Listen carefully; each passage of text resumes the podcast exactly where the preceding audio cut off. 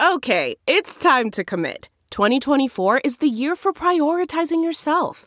Begin your new smile journey with Byte, and you could start seeing results in just two to three weeks. Just order your at home impression kit today for only $14.95 at Byte.com. Byte Clear aligners are doctor directed and delivered to your door. Treatment costs thousands less than braces. Plus, they offer financing options, accept eligible insurance, and you can pay with your HSA FSA. Get 80% off your impression kit when you use code WONDERY at Byte.com. That's B-Y-T-E dot com. Start your confidence journey today with Byte. In the zeitgeist of the Pittsburgh mentality, yesterday's contest against the hapless, injured Eagles provoked anxiety more so than exhilaration at extending a yet unblemished record. We do not care. Go Steelers!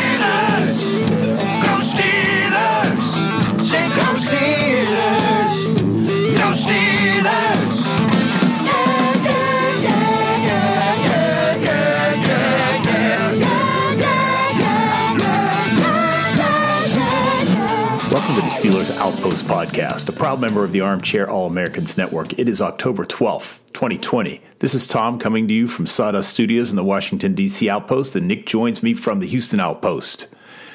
Nick, besides the Steelers' unblemished record, it was a good weekend for us, too, as we go four for five in Bet Online competition.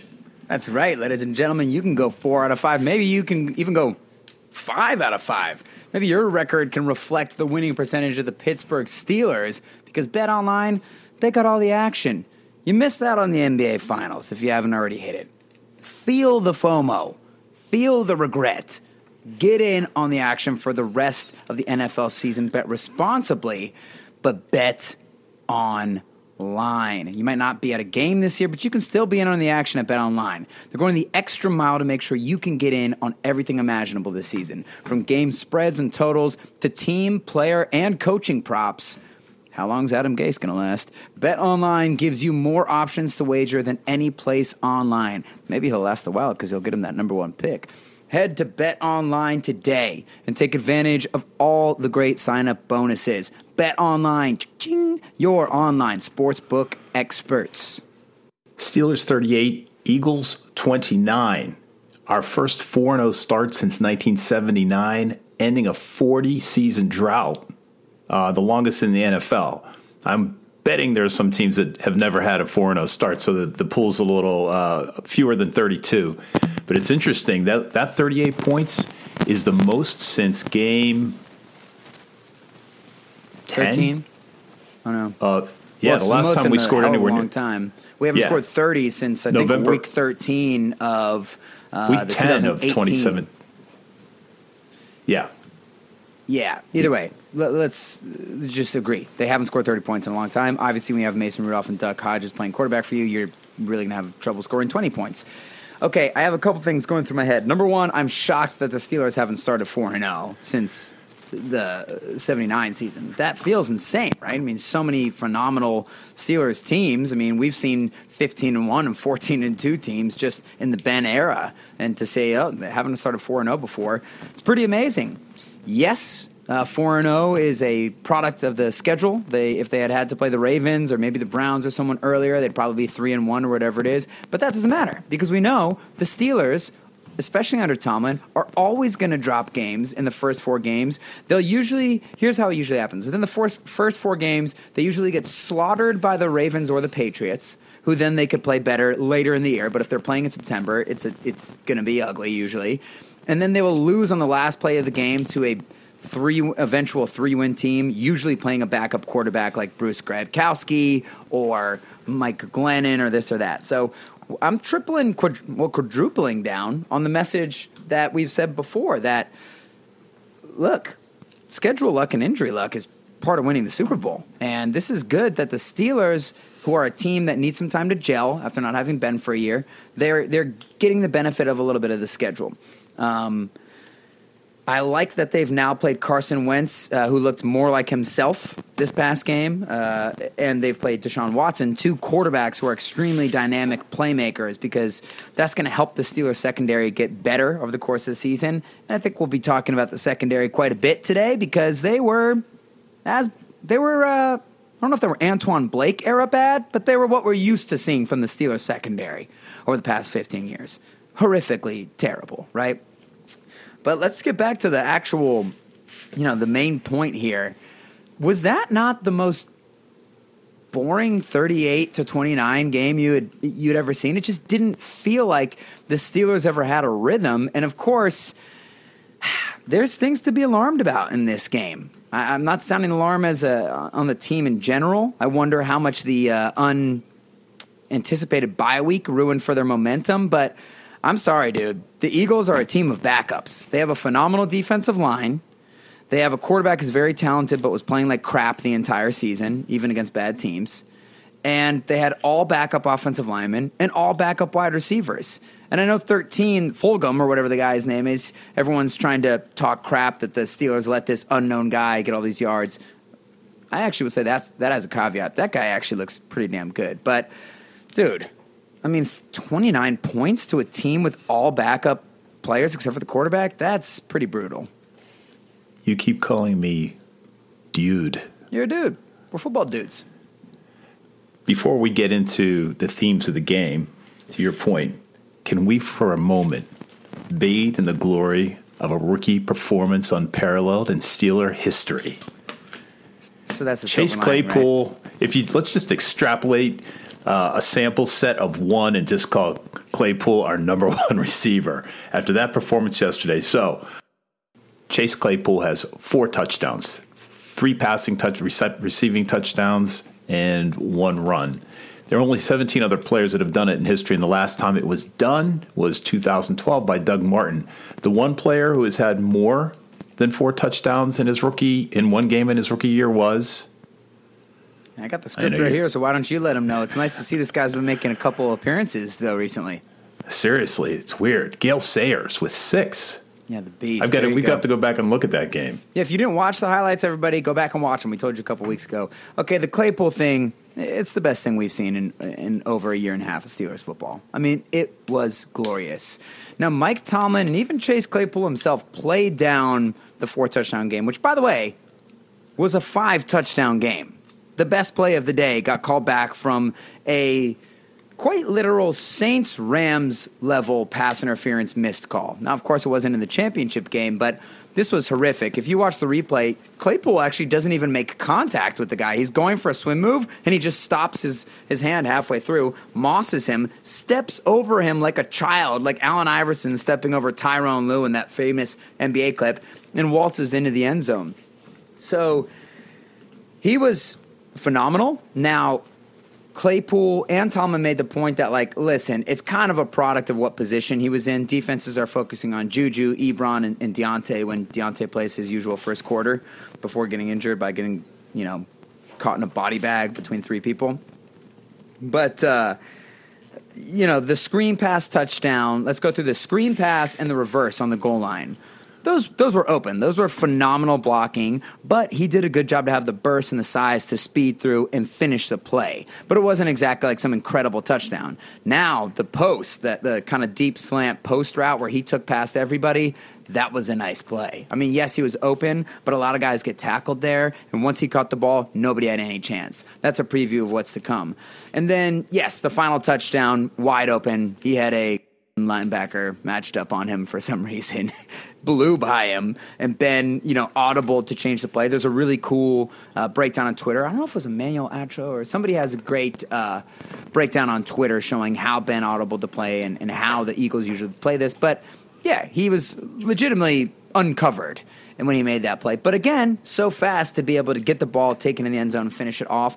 And it's more just about the look. I mean, in every game Chase Claypool has flashed, it is not insane to think that he'll be the Steelers' number one receiver by the end of the year.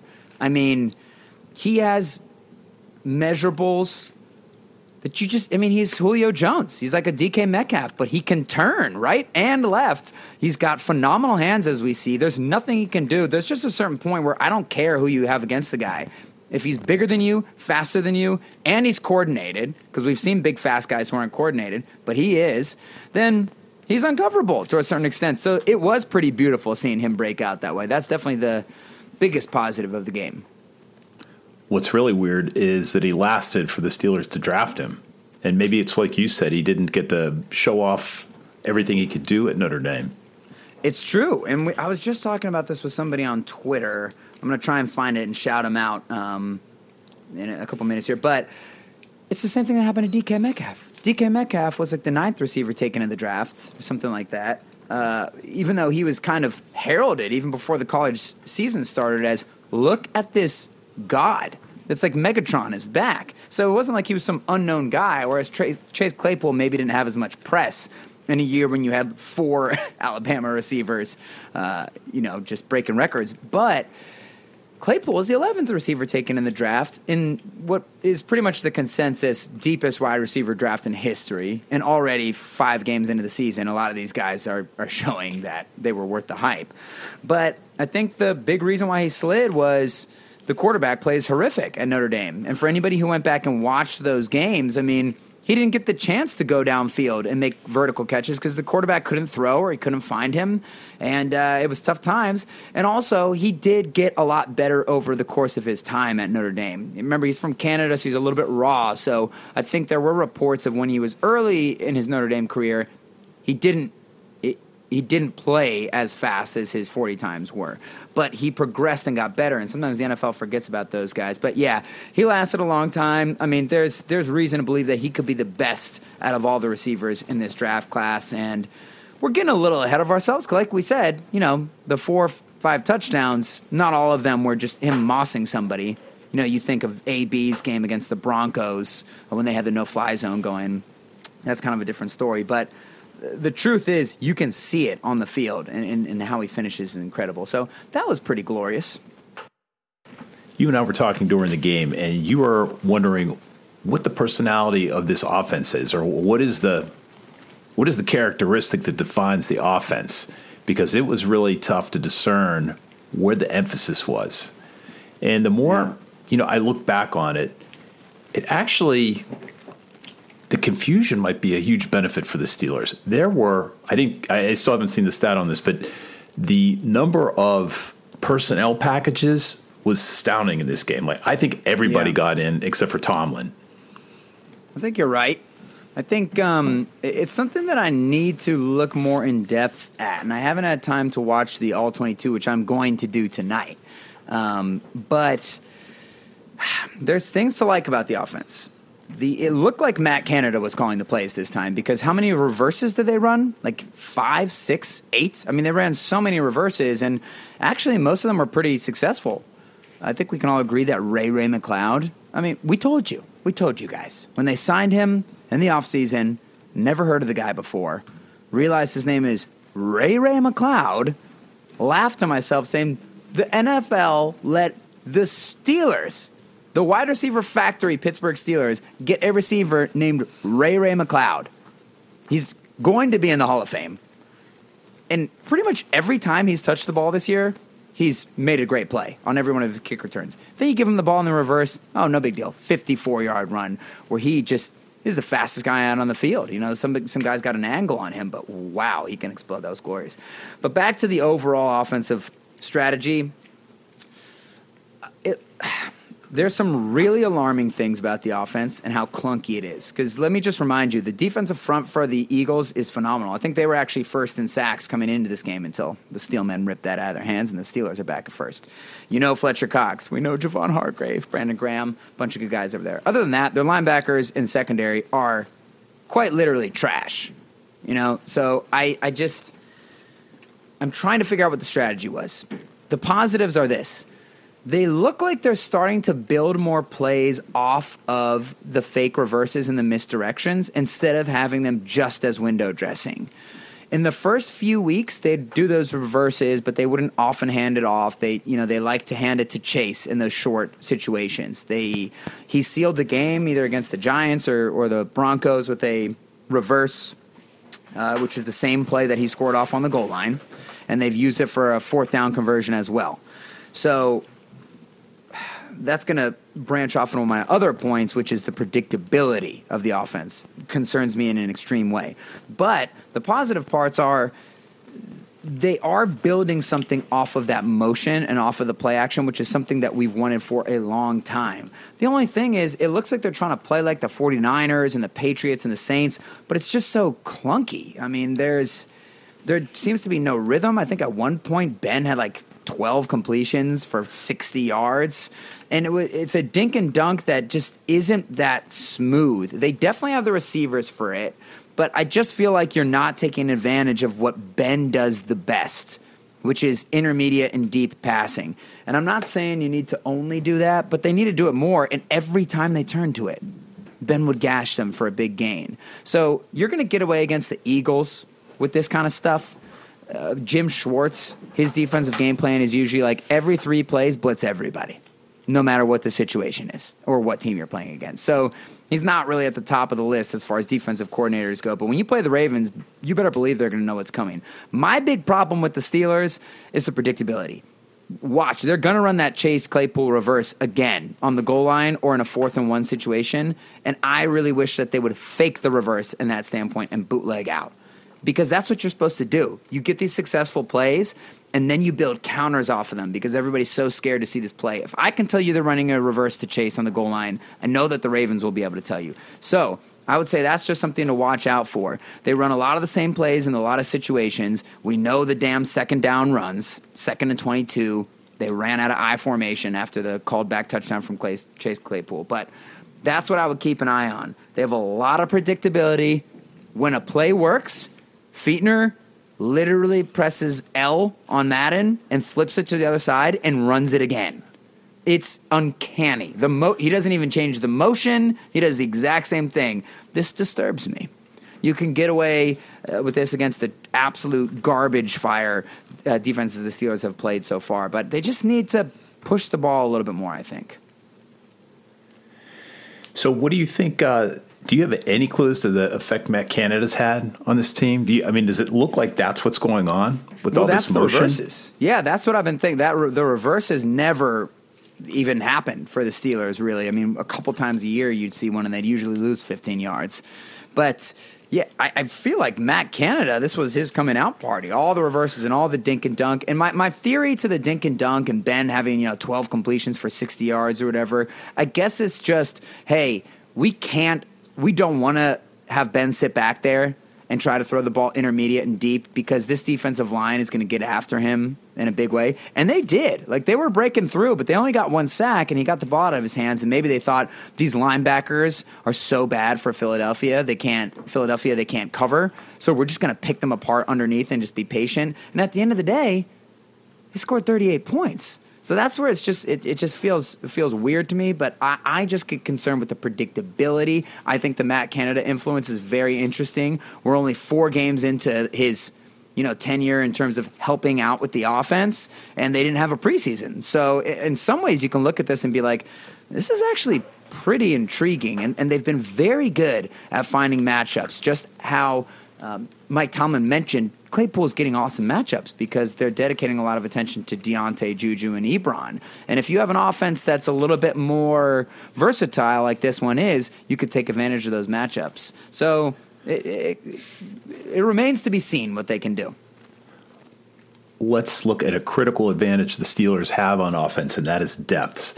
If Yeah. you look at um, one of the reasons Claypool gets such good good matchups is there are too many guys to watch. Unfortunately, Johnson's seeming to be the the uh, James Conner of the wide receiving core. That that's a problem. The offensive line, you know, six years ago we would have called it a patchwork, but Dotson does well. Dotson's core four does really well. Obviously, Feiler's a proven entity. I mean, Mm-hmm. the problem is we are sort of scraping the bottom of the barrel now. I mean, fortunately, Ray Ray McCloud turns out to be the real deal, but after that, um, James Pierre, or is he a DB? He is a DB. DB, but he'll come out as a wide receiver because he's the next guy up. No, they have a lot of guys. They there's tremendous depth. It's incredible, right? And I, even Ebron had a well, you can't say he had a great game because, dude, all those fan bases of the teams that he's played for have been talking crap online about how he drops the ball all off season, and uh, it reared its ugly head there. That was pretty brutal. Um, he, both times he dropped the ball, he's kind of going up in between three people, and I guess that's kind of the difference, right, between a finesse guy and a Heath Miller, who's going to come down and pull it down and get hit in the head. And he's going to hold on to it. Well, he didn't exactly grab that second one out of the air, the one that they, they called uh, uh, eventually just an incomplete pass. But what was really bothering me is when you watched while they were reviewing the play, Ebron was pretty much would berating himself. You know, the hand slapping the side of the helmet, really down on himself about that. And it makes me worried that it's in his head. Like, I have a reputation for dropping the ball. I just dropped the ball. Yeah. I think it is. Uh, he's a very emotional guy. And he, even. Um, Ramon Foster had tweeted during the game before those fumbles that Ebron was a great pickup. Ebron found that tweet after the game and like retweeted and said that like thanks for the love to Ramon, which was really cool actually. But he also said if those guys hadn't made uh, two dope plays, like I would have had a great game. And I'm sitting there thinking like, no, you you fumbled it, dude. Like you, you, don't act like it was some unbelievable play. It was like some Odell Beckham like effort. Like you, you fumbled. Like you got to accept that, right? Because if you're saying that's not the problem, then you're not going to address the issue. You know what I mean? Yes. Yeah. Um, so troubling. I ho- hopefully he can get his head in the game and just you know put that put these plays behind him and not drop anymore. Yeah. So they are dusting off the effigy and gathering kindling for Keith Butler's bonfire. yeah, well, Keith and Mike, right? Because it seems like they're sort of tethered at the hip at this point, as we've well, said. Well, Keith will, Keith is at the front of the plank. His he's toes are at the edge. Yeah. Yeah, he's the uh, sacrificial lamb, right? What is going on with this secondary? I mean, you you never. First off, you never get to see Minkah Fitzpatrick in frame. So, in one standpoint, that's nice because it means teams just don't want to throw at him. So that's an advantage for the Steelers. You get one area of the field taken away. The disadvantage is this guy's unbelievable at plucking the air, the ball out of the air and returning it. So we need to find a way to get him around the ball. I mean, you never saw Ed Reed disappear for, for games at a time, right? The Steelers haven't had the luxury of having a center fielder type guy like we have in in uh, Minkah Fitzpatrick because obviously Troy was the Tasmanian devil. He was all over the place. But so I can't speak too much to Minkah, but Steven Nelson is this is proof that football stats are as close to inconsequential as, as you possibly could be when it comes to t- statistics because he had two interceptions in one of the worst games of his career. The plan at a certain point was find Steven Nelson and throw at him, and he couldn't even get within two steps of the guys. You know, Hayden had a couple plays, and then he had a couple plays where he got absolutely burned. You know, that touchdown to Greg Ward, that's just disappointing. That's a college quarterback who just ran an out route and got three steps on you, man. I mean, I know that you're one on one on an island, but yeah, those guys are looking a little bit rough in coverage, and that secondary just got shredded by a bunch of backups. And we had our, our one of our favorite guys, the Silver Bullet, who gave a nice "Hey, how do you do?" homecoming to Miles Sanders for what was it, 58, 59 yard run. Even even the Silver Bullet let us down. But besides that, he was phenomenal, and it just shows that we're not going to be able to afford Mike Hilton. Every they figured out the blitz thing with him again. Every time he blitzes, he either sacks the quarterback or tackles the running back. It, it's unbelievable. He's a phenomenal player. But yeah, big boneheaded play on that fifty-seven or something like that, fifty-seven yard touchdown in the first half on a freaking draw on third down. Elite defenses don't do that. The Steelers' defense is, I mean, they're in trouble against the Browns. It is a problem when you look at the box score and you see five sacks and two interceptions, and we're talking this way. But watching the game, it, it felt like you know they were calling yeah. for ten sacks in this game. This is that's what always makes me crazy. Yeah, well, Carson Wentz is amazing at avoiding sacks. So you just have to give him a couple. I mean, remember all those days when Ben would do that to people, shake people off, and you just knew, like, as a Steelers fan, you watch every game. So you think for the other fan base, like, listen, you can't be that mad. This happens every week. Like, you're not going to tackle him. So that's okay because they did a good job, you know, limiting that. But again, stats lie. Watch the game. I mean, when the Eagles wanted to go downfield, they could do it with impunity. It's just their luck ran out at the end, and luckily the Steelers' offense scored 38 damn points because 29 points to a bottom ranked offense, that's horrific. That's horrible. I don't care about your five sacks. And by the way, the two interceptions, he threw the ball right to him both times. That was just Carson Wentz. That wasn't good defense. So I, I am alarmed, and we'll talk about the Browns matchup a little bit at the end of this of this game. I don't think the Steelers defense is ready. I think that they're going to get a little bit of a rude awakening. Hopefully, they get the Tomlin bump, the Tomlin team bump, because I think the emotions are going to be running extremely high.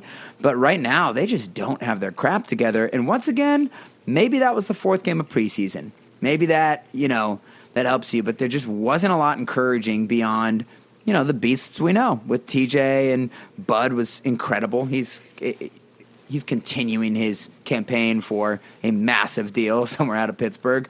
Uh, Cam Heyward, Tuitt was Tuitt's been getting better every single week. You're really noticing him come uh, uh, show up a lot. Vince Williams, I think, still leading the league in tackles for a loss, even with with a bye week on his resume. But so those guys were good, but the secondary is like in shambles right now. I'm not sure what's going on there.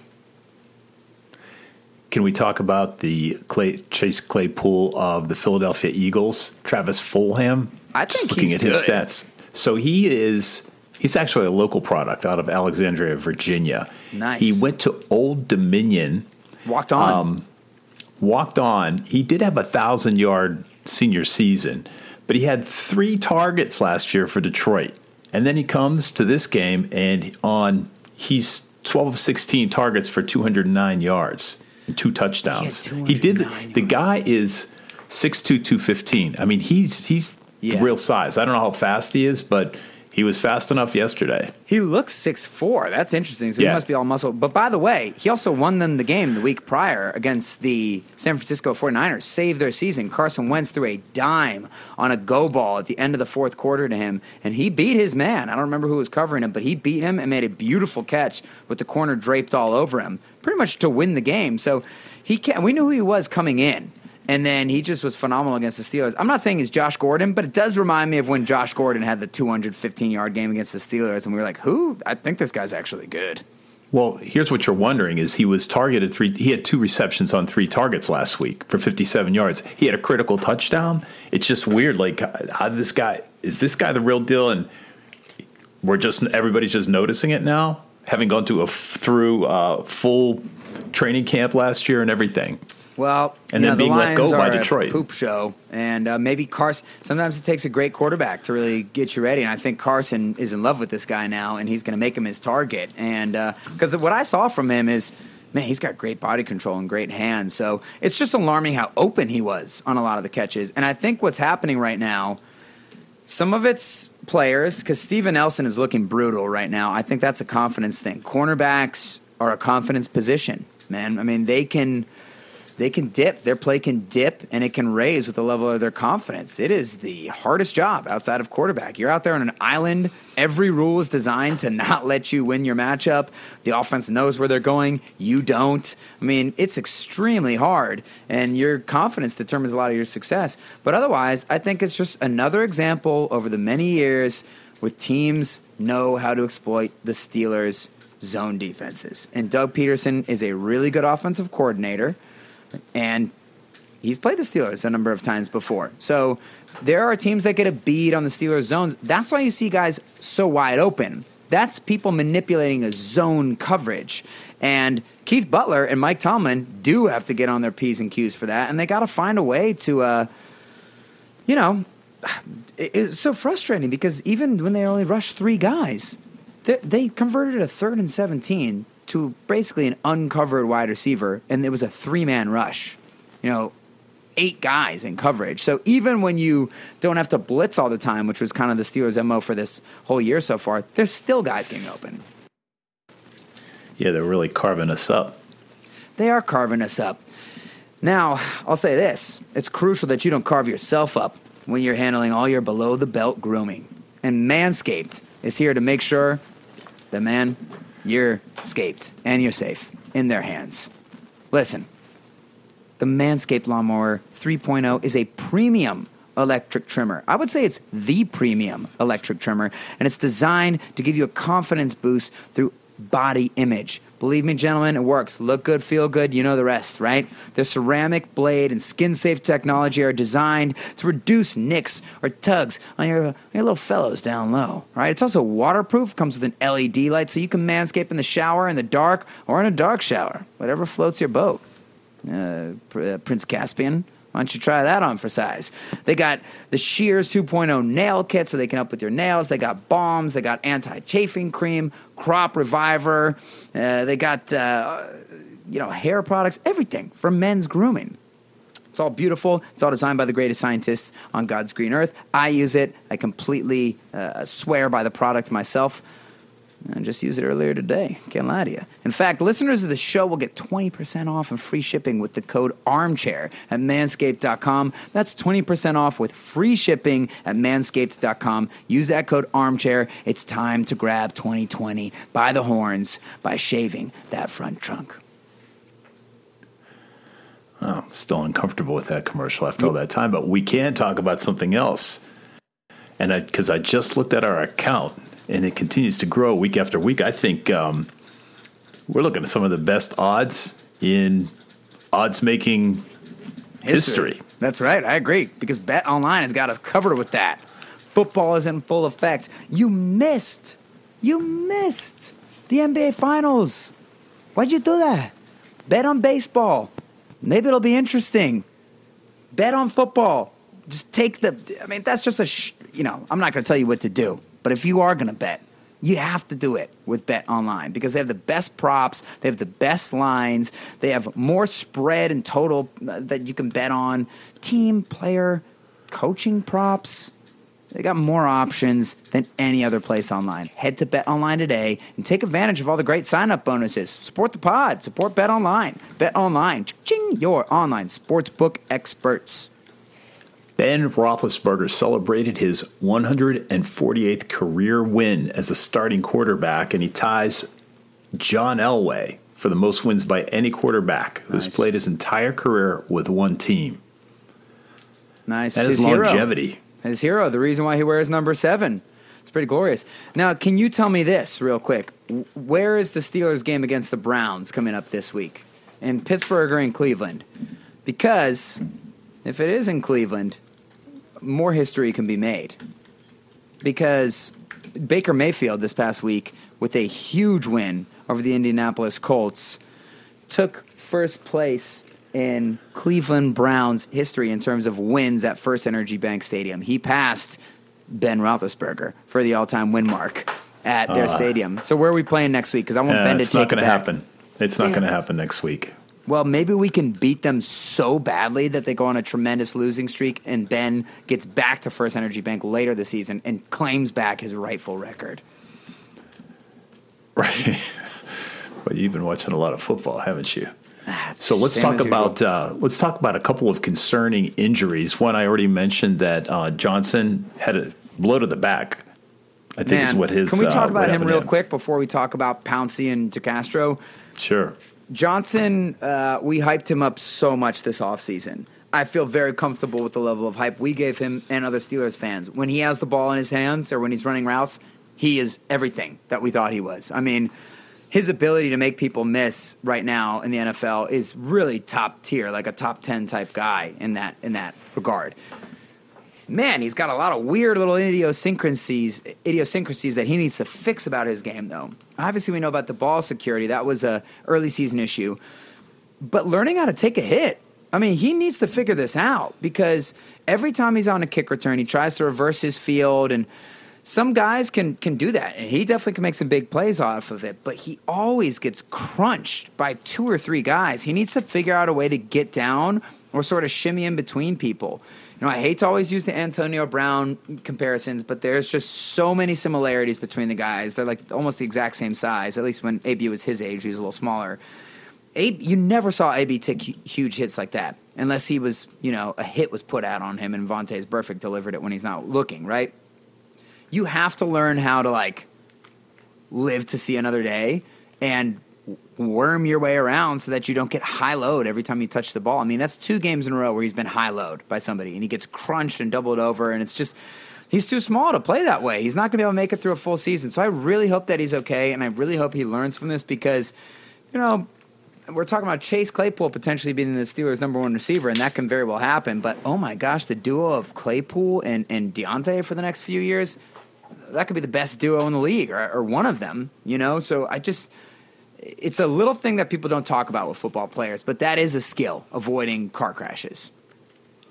Right. At this point, he is questionable for next week, as are Maurkice Pouncey and David DeCastro. Pouncey left very late, last last series, right, with a foot injury. Ugh. DeCastro left earlier with an abdominal injury. And that's Again, a different injury from what he had in training camp, right?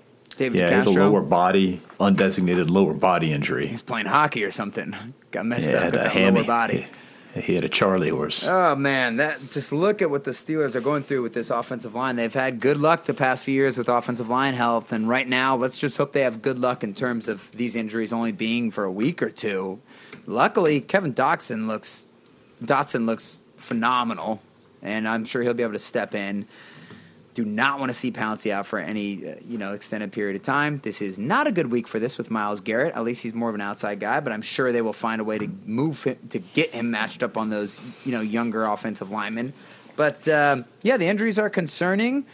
But once again, the depth is just phenomenal. So you have to tip your hat to Kevin Colbert because the receivers, there's plenty of guys who can make plays without Diontae, and the line has some guys who can, you know, step up. And I think the starting line should be good. Let's just hope you don't lose anybody else. Hope they stay healthy because, um, yeah, a, a bunch of different reasons. So, do you want to talk any more about? I just want to check anything off of our list. Like, what haven't we covered here? If you look at the running backs, Connor looks good. He doesn't have many holes to run through, I'm noticing, but when he does, I mean, he's violent with it, and it's nice to see him looking healthy. He looked like he had his burst back as opposed to a couple weeks ago. The receivers, there's not much to say outside of Claypool. Everyone looks the same. They're all, everyone's looking good. I, I am actually. Here's one thing we can talk about.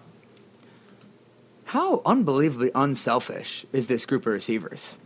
in Juju. I mean, think about what will be happening with AB right now, or even Allen Robinson demanding a trade in Chicago. Which I mean, part of that I understand. You got to go from Christian Hackenberg to Blake Bortles to Mitch Trubisky. That's that's tough.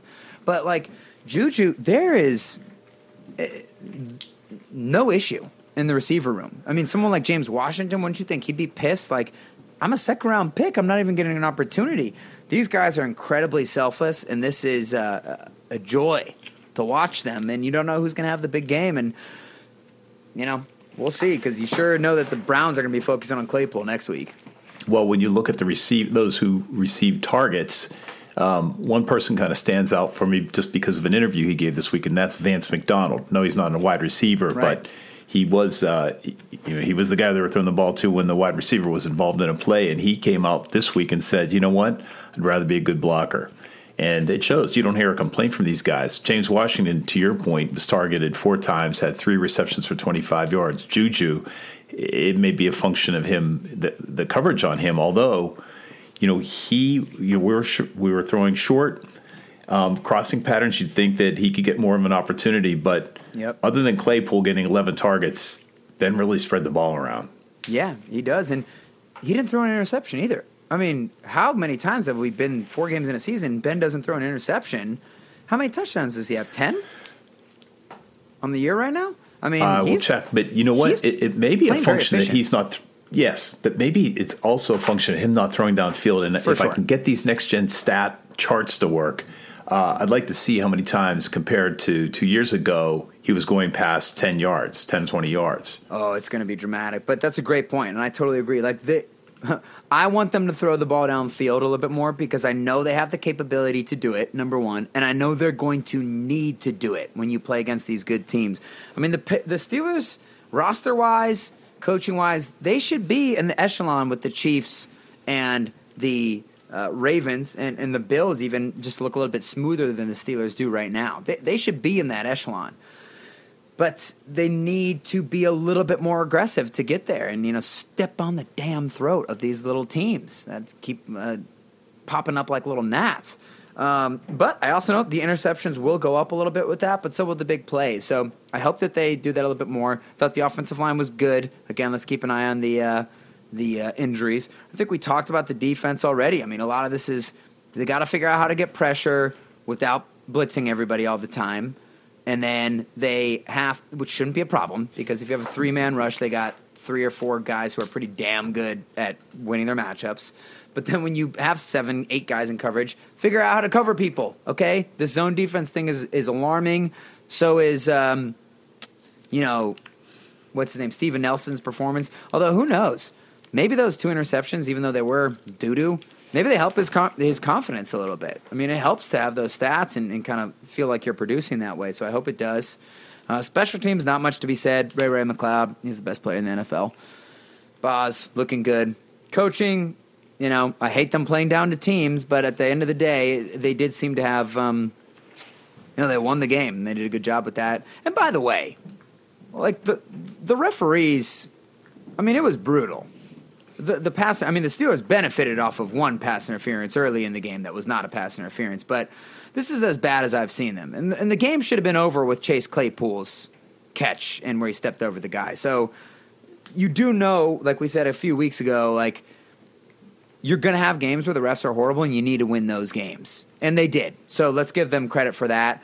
I'll say this about Ben and Juju and Claypool. There were a couple really nice back shoulder plays. And those to me are high level passing offense plays. High level quarterback, high level receiver. So you know that he can do that. He can still push it down the field. He had a couple rifles that he that he shot in there. So that's nice to see.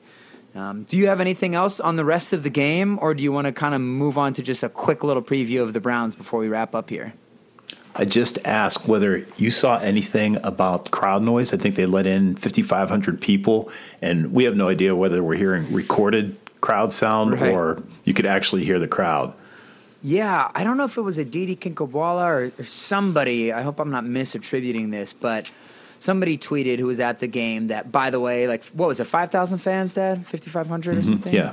They said, Yeah. by the way, five thousand fans is way louder than artificial crowd noise. So it does Wow. sound like it's made a little bit of a difference. Although the Steelers didn't take too much advantage of that home field advantage, right?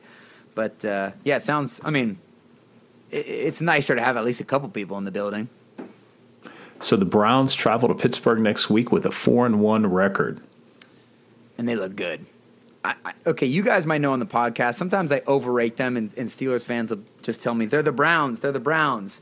But you know, at the same time, you could have said that about the Seahawks before the Legion of Boom. Like the Seahawks, I didn't even. I was an NFL fan for two, three years when I was a little kid, and I didn't even know the Seahawks were a damn team. You know, they were irrelevant. And then, but then eventually they became the Seahawks that we know now, right? What about the Buccaneers? They were a piece of crap, and then they got that Warren Sapp team. So it happens. Teams turn it around, and I just see the players. The offensive line is stacked. The quarterback is incredibly talented, and we've seen him have success before. So it's not just, oh, Baker's talented. Like, no, we've seen him play well. Luckily, he's not killing it right now. It's not like he's leading them there. You have maybe the most talented receiver I've ever seen outside of Calvin Johnson and Randy Moss. You got Odell Beckham Jr., who seems to be coming on now, unfortunately. Jarvis Landry. We can go through the laundry list of players they have. And then Myles Garrett is just, you know, he's a Steeler killer. He has huge games every time he plays Steelers. I have a question. I actually have a prop bet. Are What? he and Mason going to shake hands before the game? That is a great prop bet. I bet you yes, because uh, Myles was trying to say like, "Oh, I'll be willing to talk to him," you know, in, in his PR campaign. Uh, I'm sure very heartfelt and sincere. So I bet you he'll try to do it. Well, look, the Browns are putting up some big points. They have one game where they haven't scored 30, and that was the first game against Baltimore where they lost 38 to 6. Since then, they've beaten the Bengals with 35 points, Washington 34 points, Dallas 49, and the Colts 32. Not that any of these teams are going to the Super Bowl, save the Baltimore Ravens, to whom they lost. Right. But that is uh, that is prolific production It at a time when right now we haven't our secondary isn't giving us confidence. It's really alarming. The Colts have a very good defense, so that's the most alarming one. Washington has a lot of talent on defense, but they're also Washington. And then Cincinnati and who was the other team? Who else did they beat? Uh, Dallas. Oh, Dallas. Those defenses are. Pu- I mean, you should score 50 points in those defenses. They're horrific. They almost did 49. Right. Um, so I'm just worried that they found their identity now. They can pound you with that run game. Now, luckily, um, you know, Nick Chubb, superstar running back, uh, first string running back for them, is not playing. Now, unluckily, all they did was slide in another All Pro and Kareem Hunt to back him up. So their run game is bludgeoning. I have told you guys on the podcast before, I do not get overly concerned as a Steelers fan when we have a decent defense. I don't get concerned about running teams. The Steelers seem to have a way to be able to bottle people up. And hey, look at uh, Miles Sanders had the 76 yard run. Other than that, he had five yards in the entire game. Saquon Barkley, I know they have no line. I think he had 12 carries for negative eight yards. I mean, the Steelers can handle the run, but they're gonna can they handle the play action pass? Because when you have play action to a guy like Odell who can get downfield, who won't be covered by anybody, based on the Steelers game this past week, that's alarming. I also think the emotions are going to be unbelievably high. Now, this should be interesting with no crowd there. It would be helpful, damn, if the Steelers crowd was there, especially, but there's hatred between these two teams now. The Browns are my new Bengals. Now that Burfict and Pac Man Jones and all those guys are gone, uh, you know, the Ravens' hatred and Patriots' hatred is there, but it's not the same as Burfict and, and Cincinnati crowd members trying to intentionally injure people. The, uh, the Myles Garrett thing spurred their, the Cleveland Browns fans to come out of the woodwork. And that's where I drew the line because the, the level that this fan base, their delusion, I guess it put everything into perspective for me, right? Because I used to think that the Browns had the best fans in the NFL because um like they're the worst pro sports team. They are their name is a joke. When you say the Browns, you laugh because it's funny how bad they are and that their uniforms are based off of poop. Okay? That's what they are. That's the Browns. Everybody knows, oh, the Browns, they're the worst team. Haha. or maybe a guy gets fired from his job and the boss is like, I'm sorry, but you know, your performance level is equivalent to I don't know, the Cleveland Browns. And the guy goes, Oh, haha. That's embarrassing, right? The Browns are a joke. And they suck, and so do their fans. But after that uh, Myles Garrett injury, so I thought, uh, okay, if you can root for this team that wins one game a year, by the way, they had the team ripped away from them. And if by ripped away, I mean voluntarily left Cleveland to go to Baltimore. Oh, oh, beautiful blue sky, green grass, Baltimore. You, your team left you to go to Baltimore. They, the, half of them probably got murdered the instant they got there, and the other were, oh, let's go on a tour of an old ship in the harbor. Oh, we got lost because we're idiots. We play for the Browns. No, you guys play for the Ravens now. Oh, okay. And then they got their crap together, and then the Ravens became a glorious franchise. Okay, as much as we hate to admit it. But if you can cheer for that team and you lead a grassroots movement to get the team back to get a new team after it was ripped out of your hands, you must be a great football fan. Until the Myles Garrett thing happened. Because the Myles Garrett thing is so uh, obviously a case of oh my gosh, I would be embarrassed if my if a player from my favorite team did that and I would be able to admit okay, that was probably like a step too far. I'm not saying I would say he should be suspended or anything else, but I sure as hell wouldn't come down and defend him for going full psycho mode and taking a helmet off and beating somebody over the head with it. I wouldn't defend it, right? I'd say probably 90% of the Cleveland fan base defends that action, doubles it down, hates Pittsburgh, constantly posting things about Pittsburgh because we are the girlfriend that they could never get. We're the girlfriend where the guy grows up and he's been a he's been a nerd his whole life. He's in high school. He spends 25% of his time inside of a locker. He grows up, he moves to Silicon Valley. He creates an app that uh, delivers shoes to uh, fashion moguls, right? Made from Spanish leather. He is killing it. Uh, but he doesn't actually do any of the fashion part. He just did the spreadsheets. And he had made an amazing algorithm. He doesn't know fashion. He wears Toms. I don't know. And he comes back, high school reunion, 28th year high school reunion. He's like, you know what? Kimberly, she's going to talk to me now. She's going to see how rich I am and how successful I am. And, and, and, actually, my beard came in quite nicely. And I've really evolved as a man. And I, my voice dropped, my balls dropped. I'm ready to go. And I'm going to talk to Kimberly. And Kimberly does not know who you are, sir. And she sees that you're wearing Toms, and she does not care. And she's going to go back out with Dwayne, who's the star quarterback. And he was the Steelers in high school. And guess what Dwayne's doing now? He just won three Super Bowls in a row because he's also the starting quarterback for the Steelers in 2040. All right? That's what the Browns are to us. And I hate them, and I think the Steelers hate them too. And uh, yeah, so I think their emotions will be running really high for the game. And I am very worried because the Browns have an identity. They know what they do on offense. The Steelers kind of change it up every week. Please attack downfield. Damn it. For the love of God. Stop running on every second and long. We all know you're going to do it. Everybody knows. Damn you. Okay? And uh, besides that, just be careful because Odell hasn't had a big statistical season, but he will go deep. And beat the damn Browns and take them off with their little four and one high horse. Let us take this out of here on a crescendo of emotion. Visit the website, www.steelersoutpost.com, Instagram at Steelers Outpost, Twitter at Steelers Outpost, or send us an email at steelersoutpost at gmail.com. Thanks for listening. Until next week, go Steelers. Kimberly's the pink Power Ranger. Okay, bye bye.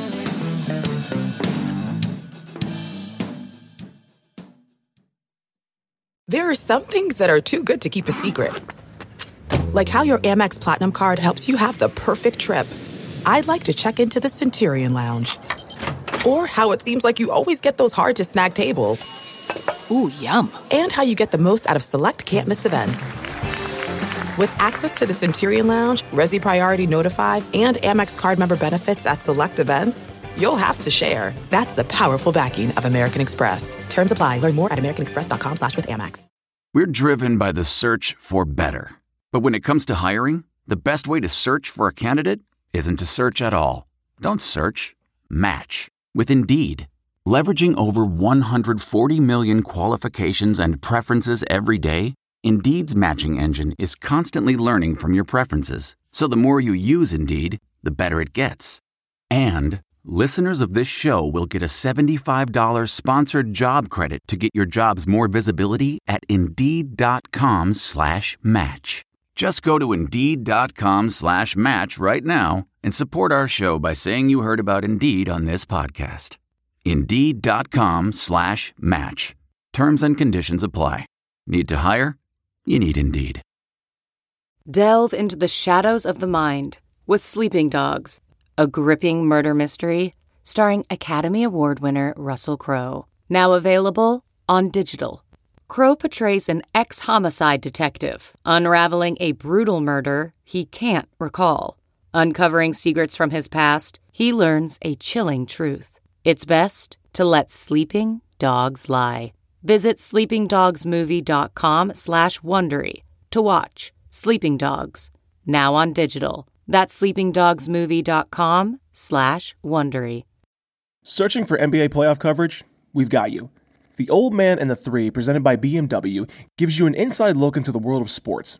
Hosted by former NBA sharpshooter and Duke legend JJ Redick and sports writer Tommy Alter, The Old Man and the Three offers unprecedented access to the league. Tommy and JJ discuss the NBA and interview some of the biggest names in the league, like Devin Booker and Luka Doncic. NBA final season is the perfect time to dive in, and you can listen to The Old Man and the Three wherever you get your podcasts. To hear episodes brought to you by BMW. Push the limits this NBA season with the brand that set the ultimate standard BMW, the ultimate driving machine.